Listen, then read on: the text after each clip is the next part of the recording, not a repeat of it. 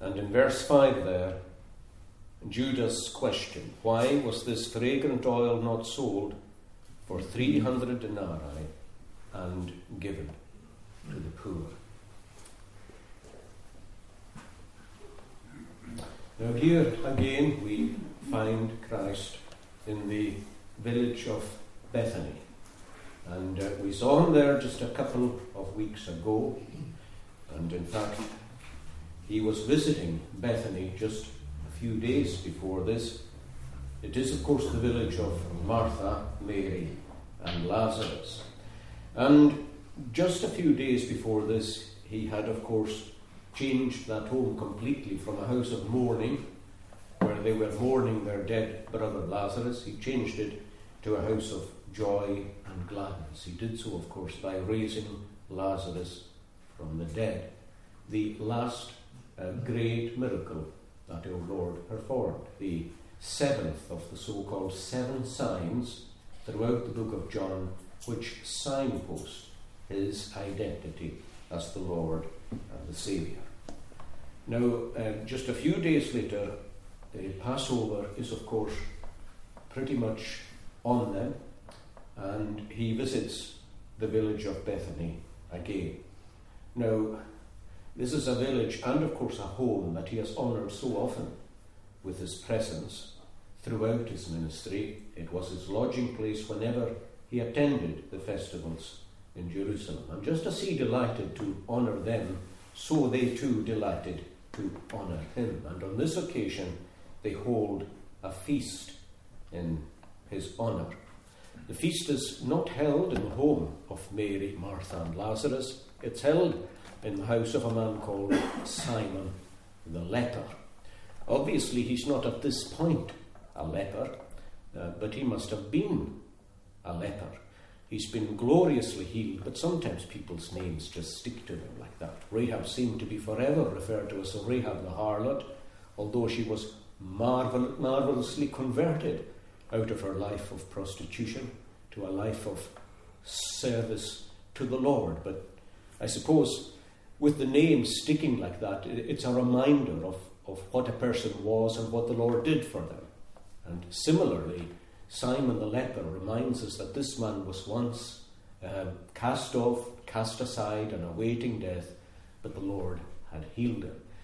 Perhaps the reason the feast is in this man's house is because maybe it's just the biggest house of all, and they want as many people as possible to be able to press into it and to enjoy the Lord's company and to hear him open out the Word of God. And it's a good thing to think that in a place like Bethany, there were several homes, I'm sure, that were willing to entertain the Lord and the Lord's people. And uh, may that always be true of our own homes as well, that these are homes that are always open to the Lord and to the Lord's people. So they're providing a feast in his honour. But even in the house of Simon the leper, it's interesting that the spotlight still falls on these three close friends of our Lord Martha, Mary, and Lazarus. The spotlight falls on them in different ways and to different degrees. Take first of all Lazarus himself. We're told that he sat at the table with them. Now, it's easy to forget just how miraculous a thing that was. I mean, this man is a walking, a sitting miracle here at the table. There's no doubt about that. Only days before he was dead. This is a man who was alive and was dead and now is alive again. And in fact, in John's account of this narrative, he tells us that many of the Jews came to this feast who, who were not in Bethany with the expression, intention of just catching a sight of the man who famously was dead and is now alive again. So Lazarus is sitting alive and well at the table. And what a wonderful experience he has had, and what a wonderful testimony he is able to give. I was asked by more than one person, I mean, I preached a couple of times on that passage, but uh, I never really dealt with the question of um, what did Lazarus experience in the three to four day period in which uh, he was dead. The short answer to that is that we don't know. But I'm sure at the same time it's safe to assume that he was taken to be with the Lord. Um, we're told that Paul himself uh, was taken to the third heavens, and he said, Whether I was in the body at the time or out of the body, he says, I cannot tell. In other words, he's quite open to the idea that he was seized up into glory in the body. There was nothing objectionable in the idea to Paul. And Paul tells us that he heard and saw things there that were um, unutterable and inexpressible. Uh, but he took them with him. And uh, he came, he, he was able to open his eyes and to continue life in this world. Well, similarly with Lazarus, all we can say is that God showed him and told him as much as God wanted to show and to tell. But he certainly had a story to tell uh, when he was summoned out of the grave. Martha, too, well, we're told by John expressly that she served at the meal. Now, that in itself is interesting in its own way. Um, you'll remember that we already saw, if you read the Gospels, we already saw in the past Martha serving at another table in her own house, and you will remember how the Lord rebuked her for how she served, because she served in a very grumbling way, particularly discontent with her own sister, who wasn't, in her eyes, sharing the burden with her properly. So the Lord was certainly rebuking how she did it, but he was also rebuking the fact that she did it, or at least the fact that she continued doing it when the time for serving was well past. Uh, there's a time for everything. Um, there's a time to serve the Lord, and there's a time to be served by the Lord. Mary certainly recognized that when the Lord began to speak, that was the time to let the service go and to sit at his feet. Mary, Martha just uh, carried on serving and was grumbling while she was doing so. Martha, Martha, he said, you are careful and troubled. You have a divided mind. He says, You're anxious about many things, but your sister Mary has chosen the one thing needful, that good portion which will never be taken away from her. The interesting thing is that next time we find, well, not quite the next, but on this last occasion that we see her, she's still serving at the table. All I want to highlight from that is that the rebuke doesn't put her off. You know, there are some people, and uh, if you do rebuke them, they'll say, Right, I'm not doing that anymore. Uh, you do that yourself. If you're not happy with the way I'm doing it or whatever, you do it. And they opt out. Uh, they take away their service from the house of God. They take away maybe their presence from the house of God because a fault was found with something. Now, if we're in the right spirit, that's not how we'll take a rebuke. And I admit that sometimes rebukes are not given very well. Uh, but as someone once said, even if they're not, there's usually a bit of truth in them. Uh, of course, it's a duty to give a rebuke in the right spirit if you intend somebody to take it. No doubt that the Lord always rebuked in the right spirit. Martha certainly took it like that. She said what David said in the psalm Let the righteous smite me, it shall a kindness be. Show me my wrong, Show me where things are wrong in my life, and before the Lord, I will put it right. So she doesn't down tools, she just does the right thing in the right way. That is how, as Christians, we should respond whenever anyone seeks to put us on the right path, especially when they do so in a gracious spirit. So I think we can say that from that time forward, Martha served the Lord in the Lord, in the right spirit, and in the right way. Now, um, that's Martha and Mary. Sorry, Martha and Lazarus. But the attention in the passage is drawn particularly to Mary, and we all know that. The spotlight really falls on her. She has her own purpose in view when she comes to the feast. Um, the other woman of whom we read in Luke chapter 7, she made a point of taking the alabaster box of perfume uh, to the feast in the Pharisee's house. Similarly, Mary makes a point of carrying the alabaster flask of perfume to the feast in Simon the leper's house. If it was her own house, you might think that she had just somehow spontaneously decided to do it. But the fact that the feast is in someone else's house tells us that it's premeditated. In fact, as the Lord highlights, she's been keeping this flask for some time, and this is the occasion on which she decides that she will do what her heart is set on doing. Uh, so she knows, in other words, what she's going to do, and she takes the most valuable thing in her house. It's a box of alabaster. Alabaster is a kind of expensive stone. It's a bit like marble, except it's softer. It's easy to write or to engrave on. And this kind of alabaster box was used for a, an extremely expensive perfume, which was found in the Himalayas, in Tibet, in um, Nepal, parts of India, and it was a very pricey import into Israel. She has a box of it, she's got a pound of it, which is approximately, was a little less than half a kilo in weight. We're told it's extremely expensive.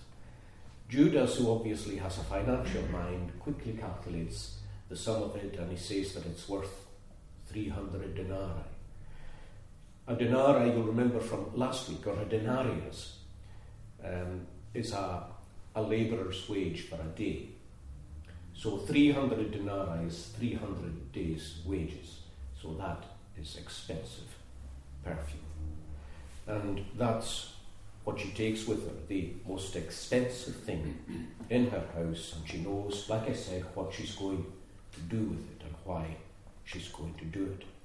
So as the as the Lord is sitting at the table, and I, I believe that he is preaching on a certain theme, which we'll look at God willing next Sabbath evening, because I need to break this into two of you.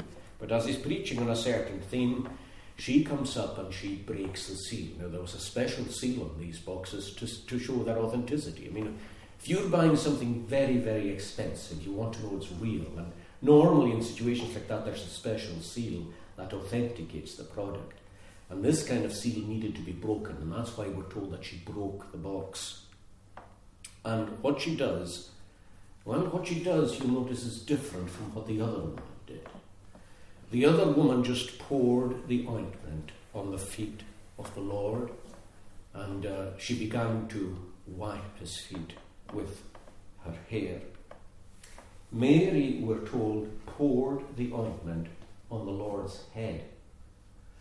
Matthew and Mark both tell us that she poured the ointment on his head. Now, obviously, they say so very deliberately. And it's equally obvious when John says that she specially applied it to his feet, equally obviously there's a significance there. The Bible tells us that she anointed his head and his feet. Surely, symbolically, we can say that therefore she is effectively anointing his whole body. She wants his whole body anointed, and significantly, that's how the Lord Himself understands it. He recognizes what's in her heart. As we see, God willing, next week, He knows exactly what she's doing and He knows why she's doing it. So He tells us that she is anointing His body. That's the expression that He uses. In Matthew 26 and 12, He says that in pouring this fragrant oil upon my body, she did it for my burial. So the whole body is effectively anointed, and it has something to do with the Lord's own burial. So there's more to this anointing than there was to the other one. There's a lot in the other one. The other one was an expression, as we saw some weeks back, it's an expression of great love and devotion, sacrificial love, as all love is really, and sacrificial devotion, as I, as I suppose you can say all devotion is. But there's something deeper and something more spiritually significant here. Now, I don't know if you remember, but when we did look at the other woman's anointing, we made a point of seeing how the Lord saw it and how other people saw it. You'll remember how uh, Simon the Pharisee saw it. He saw that the woman was a notorious sinner. And uh, he was very unhappy with Christ for accepting that anointing without rebuking the woman. Uh, Christ, of course, saw what the woman did very, very differently. He understood her and he justified her for what she did and said effectively that her great outpouring of love was a mark of her faith in the Lord Jesus Christ. Uh, she loved much because she was forgiven much. Because she was forgiven so much, she loved the Lord so much and wanted to show that by giving the best that she had and lavishing it upon her Saviour. Now, let's follow a similar pattern here in connection with this anointing, because the fact is that in this house, not everyone sees it in the same way. We would expect them to. In a sacred home like this, full of the Lord's people, a home that's full of love and worship and service, we would expect everybody to see it in the same way, but they don't. Let's see it through the eyes of the disciples uh, tonight. And God willing, next Lord's Day, if we're spared and able, we'll see it through the eyes of the Saviour himself. And as we see it, of course, through the eyes of the Saviour, we'll see the heart of Mary, which is where we really want to go. But first of all, the disciples. Matthew and Mark both tell us that when they saw what Mary did, they were, as Matthew says, indignant. The Greek word really means just to, to be in a rage or incensed. They are really, really angry. Mark tells us that they all began to criticize her sharply which is again in the Greek language a very strong expression. It carries the idea of anger and just tearing someone apart, more or less, scolding her. And scolding her for the waste that was involved in pouring out thousands of pounds worth that could, of course, as the passage says, have been given to another cause. Now, on the face of it, that's a surprising thing. It's a surprising thing in itself. It's all the more surprising because they had already seen a woman demonstrate her love for the Lord in a similar way. The Lord accepted that gracious act, and I'm sure they must have understood it then as a gracious act. They must have appreciated it. And so, why? These months later, is there such a different reaction to what the Lord, uh, what Mary does? It's amazing in a way that the Lord's people can sometimes take such a, a dim view of what others of the Lord's people can do. But it does happen. It does happen. Here you've got an act that's full of love, sacrifice, insight, full of spiritual insight on Mary's part and devotion, and yet all she gets is an indignant response from her brothers and her sisters in the Lord. Uh, by the way, the fact that that happened it should be an encouragement to yourself if it does happen to you. You can sometimes find yourself misunderstood, misunderstood by well, those who, who maybe even are closest to you. Uh, there are examples of that littered throughout the scriptures. You'll find that David was often misunderstood. Uh, Job was misunderstood. I remember saying to you not that long ago that he was the godliest man in the world. The Bible tells us that. In his own generation, he was the godliest man in the world.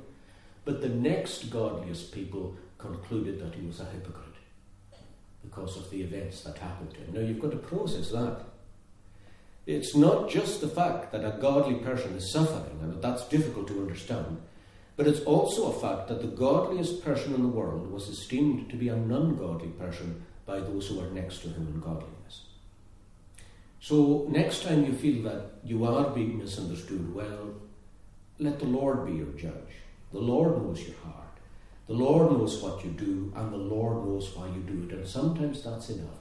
He'll eventually bring things round in His own good time and in His own good way, but sometimes uh, you're just simply misunderstood, sometimes ignored, sometimes forgot, forgotten by those from whom you expected a lot more. But, but where did all this come from? Why the anger? Can we ask who poisoned the woman? That would be a good question to ask. It's actually a very appropriate question to ask. Who poisoned the woman? The fact is that somebody did poison the woman. The immediate source of that poison was, of course, Judas Iscariot. Uh, like his true master, I mean, he, he would call Jesus master, I'm sure, but his true master, of course, sad to say, is the wicked one. But like, like his true master, he is the accuser of the brethren. And the accuser of the sisters, of course, too. He divides the brethren, which the devil likes to do. Uh, one of the devil's names is Diabolos, which is a Greek word. A Greek word that's made up of two other words. One which means to throw, boulos, the other means dia, or through, or in the middle. The idea is that the devil takes something and he just lobs it into the middle and he causes a separation. Have you seen the devil do that? I've seen him do that often enough. He just lobs something in the middle and people explode in different directions. He's the accuser of the brethren. Perhaps it's just an accusation that he lobs into the middle, or, or a rumor, or a lie, usually a half truth. And before you know it, those who have previously loved each other are eating each other up and consuming each other. And most of the time, they don't even recognize who's doing it. He's the one who introduces this thought in the first place. I would, I don't bet, if I did, I would bet that nobody, nobody thought poorly of what Mary did until Judas opened his mouth. Nobody. And he comes forward, of course, with something that's extremely plausible. He says, if we've got that kind of wealth, he says, if, if that wealth is to hand, he says, well, why on earth don't we use it properly? Why lavish it out in an extravagant and unnecessary act when, by my calculation, he says, it could be sold for 300 denarii? How many poor people could we feed on 300 denarii instead of just pouring it out like this? Does that sound plausible to you? Well, if you're honest, it possibly does, at least to some extent. Like I said, the devil always knows exactly what to say and how to say it.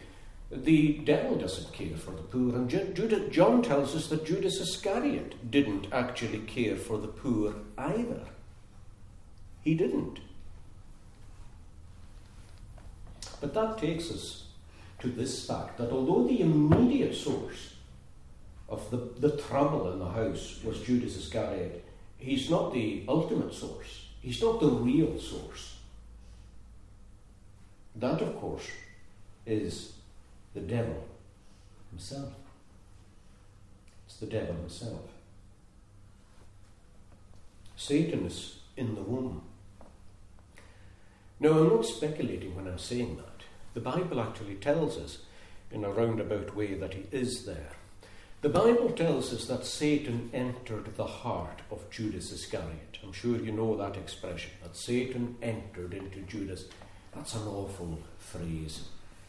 Um, it's not something that's rare, sad to say. It's something that we ought to contemplate and to take seriously when Satan begins to enter somebody's heart and really grip them. Maybe we're not so aware of the fact that the Bible tells us that Satan entered Judas' heart twice on two distinct occasions. First of all, well, actually, second of all, in time, just a few days after this, a few short days during the Passover, when they sat at the Lord's table, uh, you'll remember that the Lord was troubled in his soul. And he said, Truly, one of you shall betray me. And of course, all round the table uh, in a horseshoe form as they were seated, they began to look at each other and to question and to say, Well, is it I? Who, who would do such a thing? And uh, the Lord announces that it is the hand of one of those who sat at the table with him.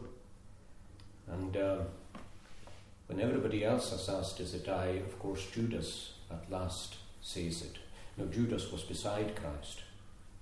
Uh, John was on one side of him, Judas on the other. I would imagine it was a quiet thing and that uh, nobody heard what uh, transpired between them. But Jesus said to him, What you have to do, uh, what you are doing, he says, do it quickly. We're told that Satan entered into him and that he went out into the night. Satan enter, entered into him at the Lord's table. At the Lord's table.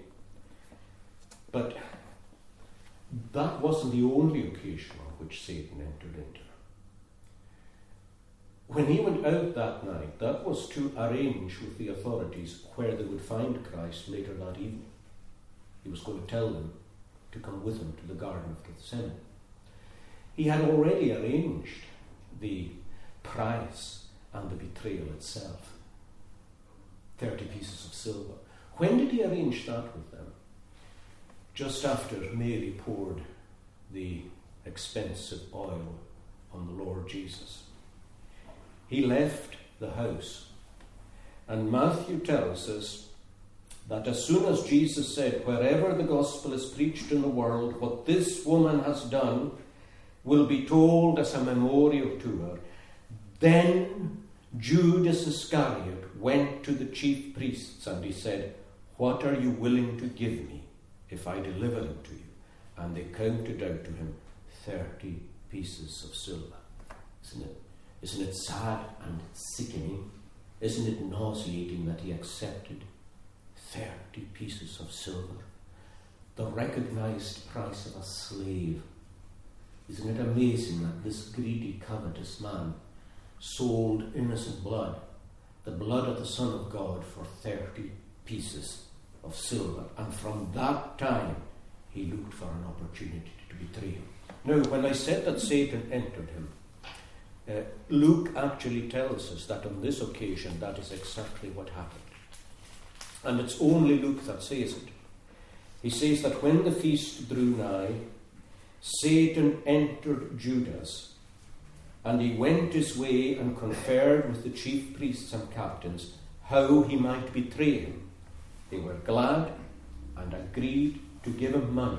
So he promised and sought opportunity to betray him to them in the absence of the multitude. And that opportunity came at the Lord's Supper shortly afterwards. Satan entered once, and Satan entered twice. And that tells us, friends, that this sacred room in which the Lord was preaching a room that was so full of love. Can we say a room in which brethren were dwelling together in unity? Was also a room where the devil was present. And there wasn't just a smell, a fragrant smell of love and devotion and sacrifice. There was also spiritually a horrible smell of unbelief and of hatred issuing from the heart of Judas, which was in the grip of Satan. Now, Satan can only grip a heart that's veering in his direction anyway. Satan will never really get a hold uh, in this kind of way of any of you unless you are yielding yourself over to it. I mean, don't get me wrong, from one perspective, we're held by him anyway. The Lord makes perfectly plain that we are on his side in the spiritual warfare. If there is a divide between light and darkness, which there is, if the kingdom of heaven is at war with the powers of darkness, which it most certainly is, then if you are not with Christ, then you are against Christ. If your life is not gradually being conformed to the image of God's Son and our Saviour, then your life is most certainly being gradually conformed to the image of the original liar and the original murderer. And we are travelling, all of us tonight, travelling to hell or to heaven. All of us. That is a sobering, sobering and solemn thought. And there are times on that journey if you're on the wrong path where the devil enters you and more or less confirms his grip on you. It's a point where something happens or a, a choice is made or a step is taken, and from that point onwards it becomes ever more difficult to extricate yourself from the devil's grasp. We've seen such things happen. We've seen them in the lives of people, fatal wrong turnings. And of course, as long as we're on mercy's ground, we're on mercy's ground, but sometimes people just shut the door on themselves. And they never seem to get any further than that. And we can't deny the fact that although this incident is always remembered by us for the best of reasons, this woman's act of love and devotion and spiritual insight and intelligence is remembered and preached on and will be everywhere where the gospel is preached until the end of time. It is also notable for the fact that the house was filled with an evil spirit, that a decision was arrived at by a man which put himself in the grip of Satan and ended a few days later by taking his own life and going, as the Bible tells us, to a lost eternity. That too is present on this occasion. And it seems unwise to consider one without considering the other. And of course, um, it's so interesting to note how the devil comes in and how he comes in so quickly and separates brethren so quickly. You know, a, a, a lot of um, separations between brethren come sometimes when you least expect it. It can sometimes happen in a church service or even after a church service. It can sometimes happen in a court of the church. Sometimes hot on the heels of a revival. Um, a problem can arise that can rip apart people who are together because people lose vigilance. When people are happy and they're aware that the Lord is around, they lose vigilance. That's why you sometimes find the saints of God falling when you least expect them to. Noah is faithful until the flood is over, and then he's caught in drunkenness. David is strong and consistent until he's in his mid 50s, and then there's a problem. Lack of vigilance. Lack of vigilance. And the devil, well, one thing he is, is vigilant. We can't ascribe any virtue to the devil, but at the same time, boy, he's vigilant. He's on the watch. He knows what to say and how to get people. Now, as Judas looks at this, well, what's his motive? Well, the Bible tells, I mean, John tells us that he was covetous and greedy. The, the real treasure in Judas' life wasn't Christ. Christ was never his pearl of great price. Christ was something and somebody quite special to him, all right, but only in a certain kind of way. There are still people like that. You, will always find uh, people who are interested in Jesus because, even at the human level, he's a very interesting person. There's no denying that. Even as a historical figure, he's an interesting person. As a teacher, he's an interesting person. And there were many people who recognized that in what the Lord has to say, there is so much to be gleaned and so much to be learned. But that's always to damn him with faint praise. The acceptance that the Lord desires is the acceptance of him as Lord and King, as God incarnate. That's what he expects from ourselves. But Christ never rose any higher than that in Judas' estimation. That's why he never entered the kingdom of heaven. What really mattered to Judas at the end of the day was um, worldly fame, ambition, uh, popularity, money, and of course the power that comes with money. That's usually why people like money, because of the power that flows from it. And of course, it got such a grip of him that he, he was quite happy to steal from the house of God, to steal from the treasury. We're told that he took from the box. Now, when the Lord called people into full time service, when they became disciples and apostles, I mean, the, the word disciple means two things. It's a reference to all those who followed the Lord but continued living their lives in their own callings. It also referred to those who were called to learn from him and to preach the gospel. They had to leave their nets and they were dependent on the kindness of the Lord's people for their living. So they had a bag, and people would give them money um, to keep them. Sometimes they gave of that money themselves to the poor and the needy. And uh, it doesn't matter even if we receive, we should give. Even if you're very poor and you're given something, you should still be willing to give, like the widow who gave her two mites. Uh, so they were used to Judas being in charge of the money bag, and they didn't know that he was just siphoning off it for himself. We're told later that he had purchased a land for himself. The love of money is the root of all kinds of evil. And as the Bible tells us, we've got to make sure that we don't set our hearts on it. And as I mentioned when I was preaching on the rich fool, it's really hard to tell when you're in the grip of this. Uh, like so many things in life, the thing itself blinds you to the thing itself. It's hard to tell when you're covetous. You need honesty. In fact, you need more than honesty. You need honesty coupled with the Spirit of God showing yourself that you're in the grip of the world, that you're in the grip of possessions, that these things matter more to you than the Lord. Who would rob God? We wouldn't like to think that we would ever reach a situation where we were entrusted with money that was dedicated to God and we would take it. I heard of a man who started doing that quite innocently. If I can use the word innocently, I'm using it rel- relatively. Uh, somebody who started to take money with the full intention of paying it back. And I think he did the first time. Second time, he was a bit slow in paying it back.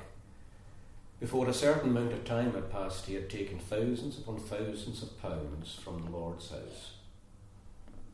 Because little by little, Satan persuaded him that it was okay. Maybe he always thought he would pay it back.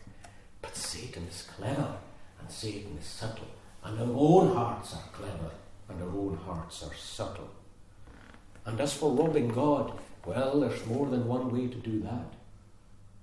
What if we're not even giving Him in the first place what is rightfully His? What if we put in the plate? What if what we put in the plate isn't at all comparable to what we might give to somebody or something else? What if it isn't our first fruits but our last dregs? Have we ever thought of that as robbing God? Of course, Malachi the prophet said to the people of God, You are robbing God. The people said to Malachi, How are we robbing God? And Malachi said, In your tithes and in your offerings. He said, Bring the tithes and offerings to my house, and I will open the windows of heaven, and I will bless you. Um, that's one thing I can say that uh, this congregation is good in. There's, there is an abundance of tithes and offerings. Of course, I don't know what's true of every individual, but there are certainly some who give very generously to the house of God. But let's see to it that we remember the Lord and that we don't rob him. I mean, it's easy to see how Judas was robbing him. And I'm sure the kind of robbery is certainly worse than the kind you or I might be guilty of. But nonetheless, Second degree murder is still murder, even if it's not in the first degree. And we've got to watch that we are not robbing the Lord. But what was it about this event that tipped Judas over the edge? Was it just the waste of money? Well, for Judas, this was the event that made plain to him that this wasn't what he signed up for. When he started following the Lord, when he was happy to be elected an apostle, he had a certain view of what Christianity was about. And it was full of things like glory and power and honour. He wanted an earthly kingdom, absolutely.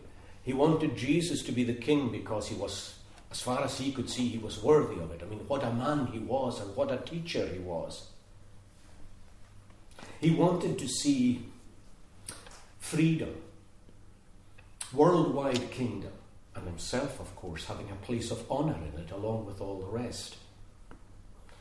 I suppose it's true to this day that people can identify themselves with Christianity for different reasons. That can depend on how popular Christianity is. Sometimes you find, you know, that when it becomes um, kind of trendy or popular, that people attach themselves to it. I remember hearing a, good few years ago of, um, I think Iran was the country. Uh, maybe I should ask Adam about this, but I've got a feeling Iran was the country where when someone came forward to profess faith, they didn't really need to be questioned much because it was certain death if you were discovered. It was like that. In other words, um, no worldly inducements would really bring you into the church in those days and in that place. Uh, sometimes it can be different. Like if, if you wanted any kind of decent academic job, for example, in England, you had to be a member of the Church of England. Uh, if you wanted to be a teacher in Scotland, you certainly had to be a member of the Church of Scotland. Uh, so these things can be inducements for people, see, to attach themselves to Christianity and to Christ. Well, that's what's motivating Judas. When he sees this waste of money, it's, it's, it's just a, a kiss of death for him. He says, obviously nobody's interested in what I'm interested in. And I'm going to get out of this what I can. And he goes straight to the authorities and gets his 30 pieces of silver a fateful decision to let the Lord go. And you'll notice that the Lord lets him go too. You know, the Lord bore with him for three years, and there's a lesson in that in itself. The Lord bore with him for three years. Very early on, we're told, Jesus said to them, Have I not chosen you twelve, and one of you is a devil? What effect did that have on them? What effect did that have on all of them? What effect did it have on each one of them? What effect did it have on Judas? In any case, he stays, always thinking and dreaming that his kingdom and his time will come. The Lord bears with him. But you know, when the time comes, the Lord can let go too. That's not something we like dwelling on or thinking about, but it's sometimes true that God says, Away then and go. It goes back to what I said a minute ago. Just a few days later, Jesus at the Lord's table said to Judas, What you do, he says, do quickly. I find that really solemn, these words. He doesn't say, Judas, will you not think about it once more? He says, What you do, do quickly. Your heart is set on it. I know your heart is set on it. And at the end of the day, I leave people to do what they want to do. If it's your choice to go to hell, go to hell. You go there by your choice and by your decision. The devil working in Judas, and lo and behold, it works in the rest of the church. Now, you would have thought that the power of Mary's act would prevail in that room. No. It was the power of Judas' words that prevailed in that room. Is there not a lesson there? Who'd have thought it on this sacred night with these sacred acts of devotion? Who'd have thought that the words of Judas' lips would prevail over the grace of Mary's action? But so it did. It was plausible after all. Which of the disciples wasn't concerned for the poor? Several of them were relatively poor themselves, and we can all understand that. As Jesus said, the poor are always with you, and they're always with us, and they are always in need. And who is going to argue against giving something to the poor? You know, there's many a cold hearted church committee room where this kind of discussion would be had. Oh, come on, let's not use let's not use the money to build a house for the Lord. Let's let's use it for something else because there are other needs. And they're always plausible, these things. They're always, always plausible. We need to be careful. The poor are a worthy cause, but there will never be a worthier cause than the glory and majesty of our Lord Jesus Christ. There will always be opportunities to help the poor, but sometimes, sometimes something needs to be done for the honour of God that just needs to be done. And God recognizes that. And God receives it as done for Himself. Don't play off the needs of the poor against the glory of the Lord Jesus Christ. Don't play off one against the other. Let's recognize that there's a time for both. There is a time for expressing love and devotion like this. There is a time for lavishing our resources maybe on the fabric of the house of God, there is a time to give to the poor. And sometimes that's always because they are always with us, but there's a time, knowing the time and knowing the seasons. If we're too much like this, we can get sucked into a kind of attitude where the things of God directly don't matter. You remember when Haggai was sent to God's people, uh, they had started with enthusiasm building the temple. For, for a long time, they were building the temple. And then they suddenly began to stop. And they started to build and to beautify their own houses while the temple started to decay. And Haggai the prophet was sent to them saying, How come you got these fancy ceiled and panelled houses, he says, when the word of God, when the house of God is lying in ruins. And that was a matter of subtly changing priorities. And these things are always subtle because we all need nice houses. I mean, it's fine to it's fine to make your house nice and attractive. But at what point does it happen? God knows. Let our own hearts know too. At what point does it happen when the priorities shift and the things of God or the house of God just doesn't matter so much as even our own houses. God knows. So maybe this act was poor in some people's eyes, but it wasn't poor in the Lord's, as we'll see next time. It was plausible, this. I suppose it was quite persuasive too. I mean, these disciples knew that Judas was used to giving money and giving it to the poor out of their common bag. They didn't know, of course, he was siphoning it off. But they, they thought, well, this is a reasonable argument. Sometimes when people speak for a, out of a concern for the poor, you discover gradually that they're not that concerned for the poor at all. I've noticed this quite often. Uh, they speak for them, but they seem to do well out of them. Just like people who campaign for the people and for democracy, give them a sip of power and they become the tyrants. Oh, it's all the people. Democracy, democracy. Okay, you have the power. Right, I'll take it. All pigs are equal, but some more equal than others. Well, the same is true. The same is true about concern for the poor. Very often, the people you hear being really concerned for them, they seem to be quite well off themselves. They want to tax others, but they don't just give away their own money. Let's not be like that. Let's be sincere, honest, genuine, earnest in our love for the poor. But it was all too persuasive, and they were indignant. Did anyone in the room speak for Mary? Do you wonder that? Did anybody in the room say, Hold on a minute. What this woman has done is wonderful. It is beautiful.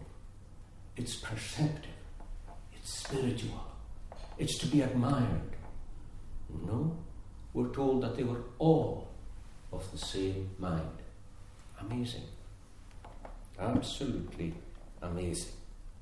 Nobody recognized the devil's paw prints. Nobody. For Judas, it was the end of the road. you know, I quoted a psalm there we sang a psalm.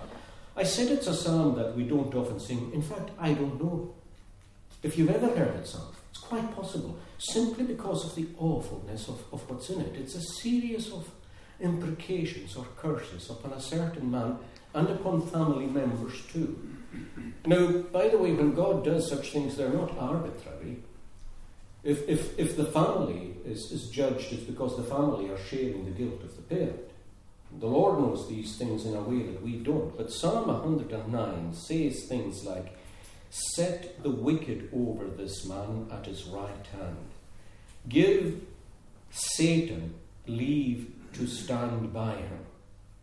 Let his days be few, so he's going to be cut off. And his charge, let another take his office. So this one's going to be in office. His children, let them be fatherless. His wife let her become a widow. And as for his family, let them beg, seek bread for the, their supply. Let covetous extortioners take his wealth. Let there be no one to pity him, and his posterity cut off from the earth. Who? Well, actually, I should have read too. In verse 16 of that psalm, it says this Why is this man suffering these things? Because he did not care, but persecuted the poor and the needy. And you think to yourself, well, who did Judas persecute? Well, a covetous man like that is quite able of being an extortioner in connection with other people. But who is the poor and the needy? Well, the psalm goes on to say, I am poor and indigent. Afflicted sore am I. My heart within me also is wounded exceedingly. It's the Saviour who's speaking. He has the power to pronounce these imprecations. He knows the heart of Judas. He knows the character of Judas' sons, maybe even of his mother or father. He knows the heart, and just as he can bless, so he can curse. He is the one who pronounces life, and he's the one who pronounces death. Judas didn't care for Christ's poverty and Christ's need, neither did he care for anyone's poverty and his need. And so in this room, let me close by saying that we, we can't really help but see a, a vivid contrast. Uh, there's a contrast at so many levels, but let me just leave it at this one just the contrast between the way Mary sees the Lord and the way Judas sees him. Mary sees a man there who is altogether lovely, a pearl of great price, worth lavishing thousands upon thousands of pounds on.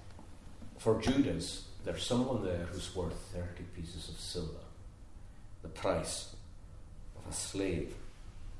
And he leaves a house that's full of worship and adoration and goes into the darkness of a temple, an abandoned temple, to make a grubby deal with the church officials to sell and betray his Lord. The real question is for you um, what is Christ worth to you? What really is he worth? What are you willing to give for him, to do for him? Are you willing to be his servant, his friend, his follower, and his disciples?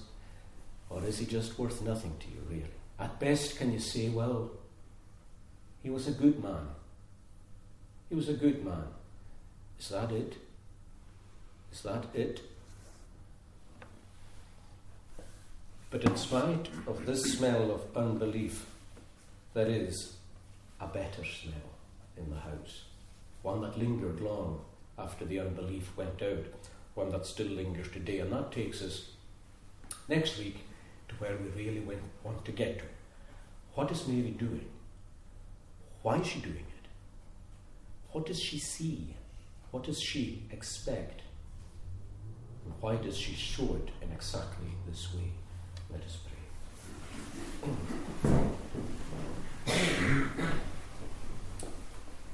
o Lord, our God, we pray to avoid the path in which destroyers go.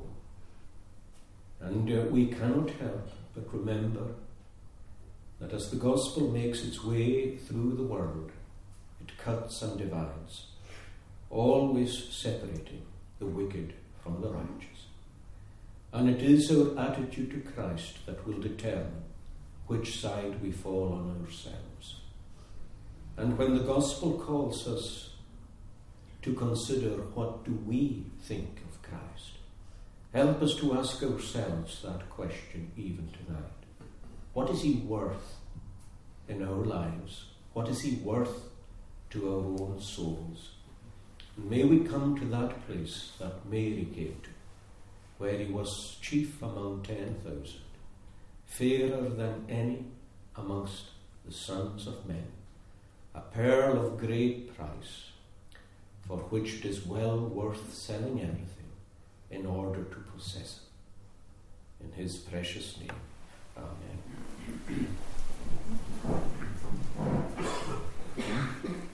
Let's close singing in Psalm 49.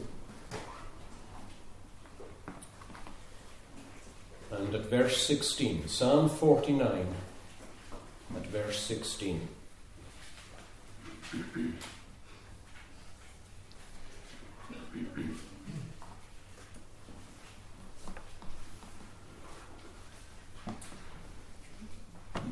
It's very sad to think that Judas' life revolved around wealth, and like everyone else, he lost it all at the end of the day. Be not thou then afraid when one enriched thou dost see, nor when the glory of his house advanced is on high. Whatever ambition Judas has for his house, Jesus tells us in Psalm 109 that his house was cut off. He shall carry nothing hence when death his days doth end, nor shall his glory after him into the grave descend. Although he his own soul did bless whilst he on earth did live, and when to thyself thou dost dwell, men will thee praises give. He to his father's race shall go, they never shall see light. And I'm afraid that is still true of Judas. He still doesn't see any light.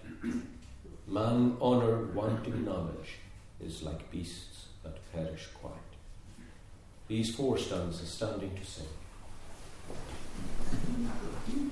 Be thou not afraid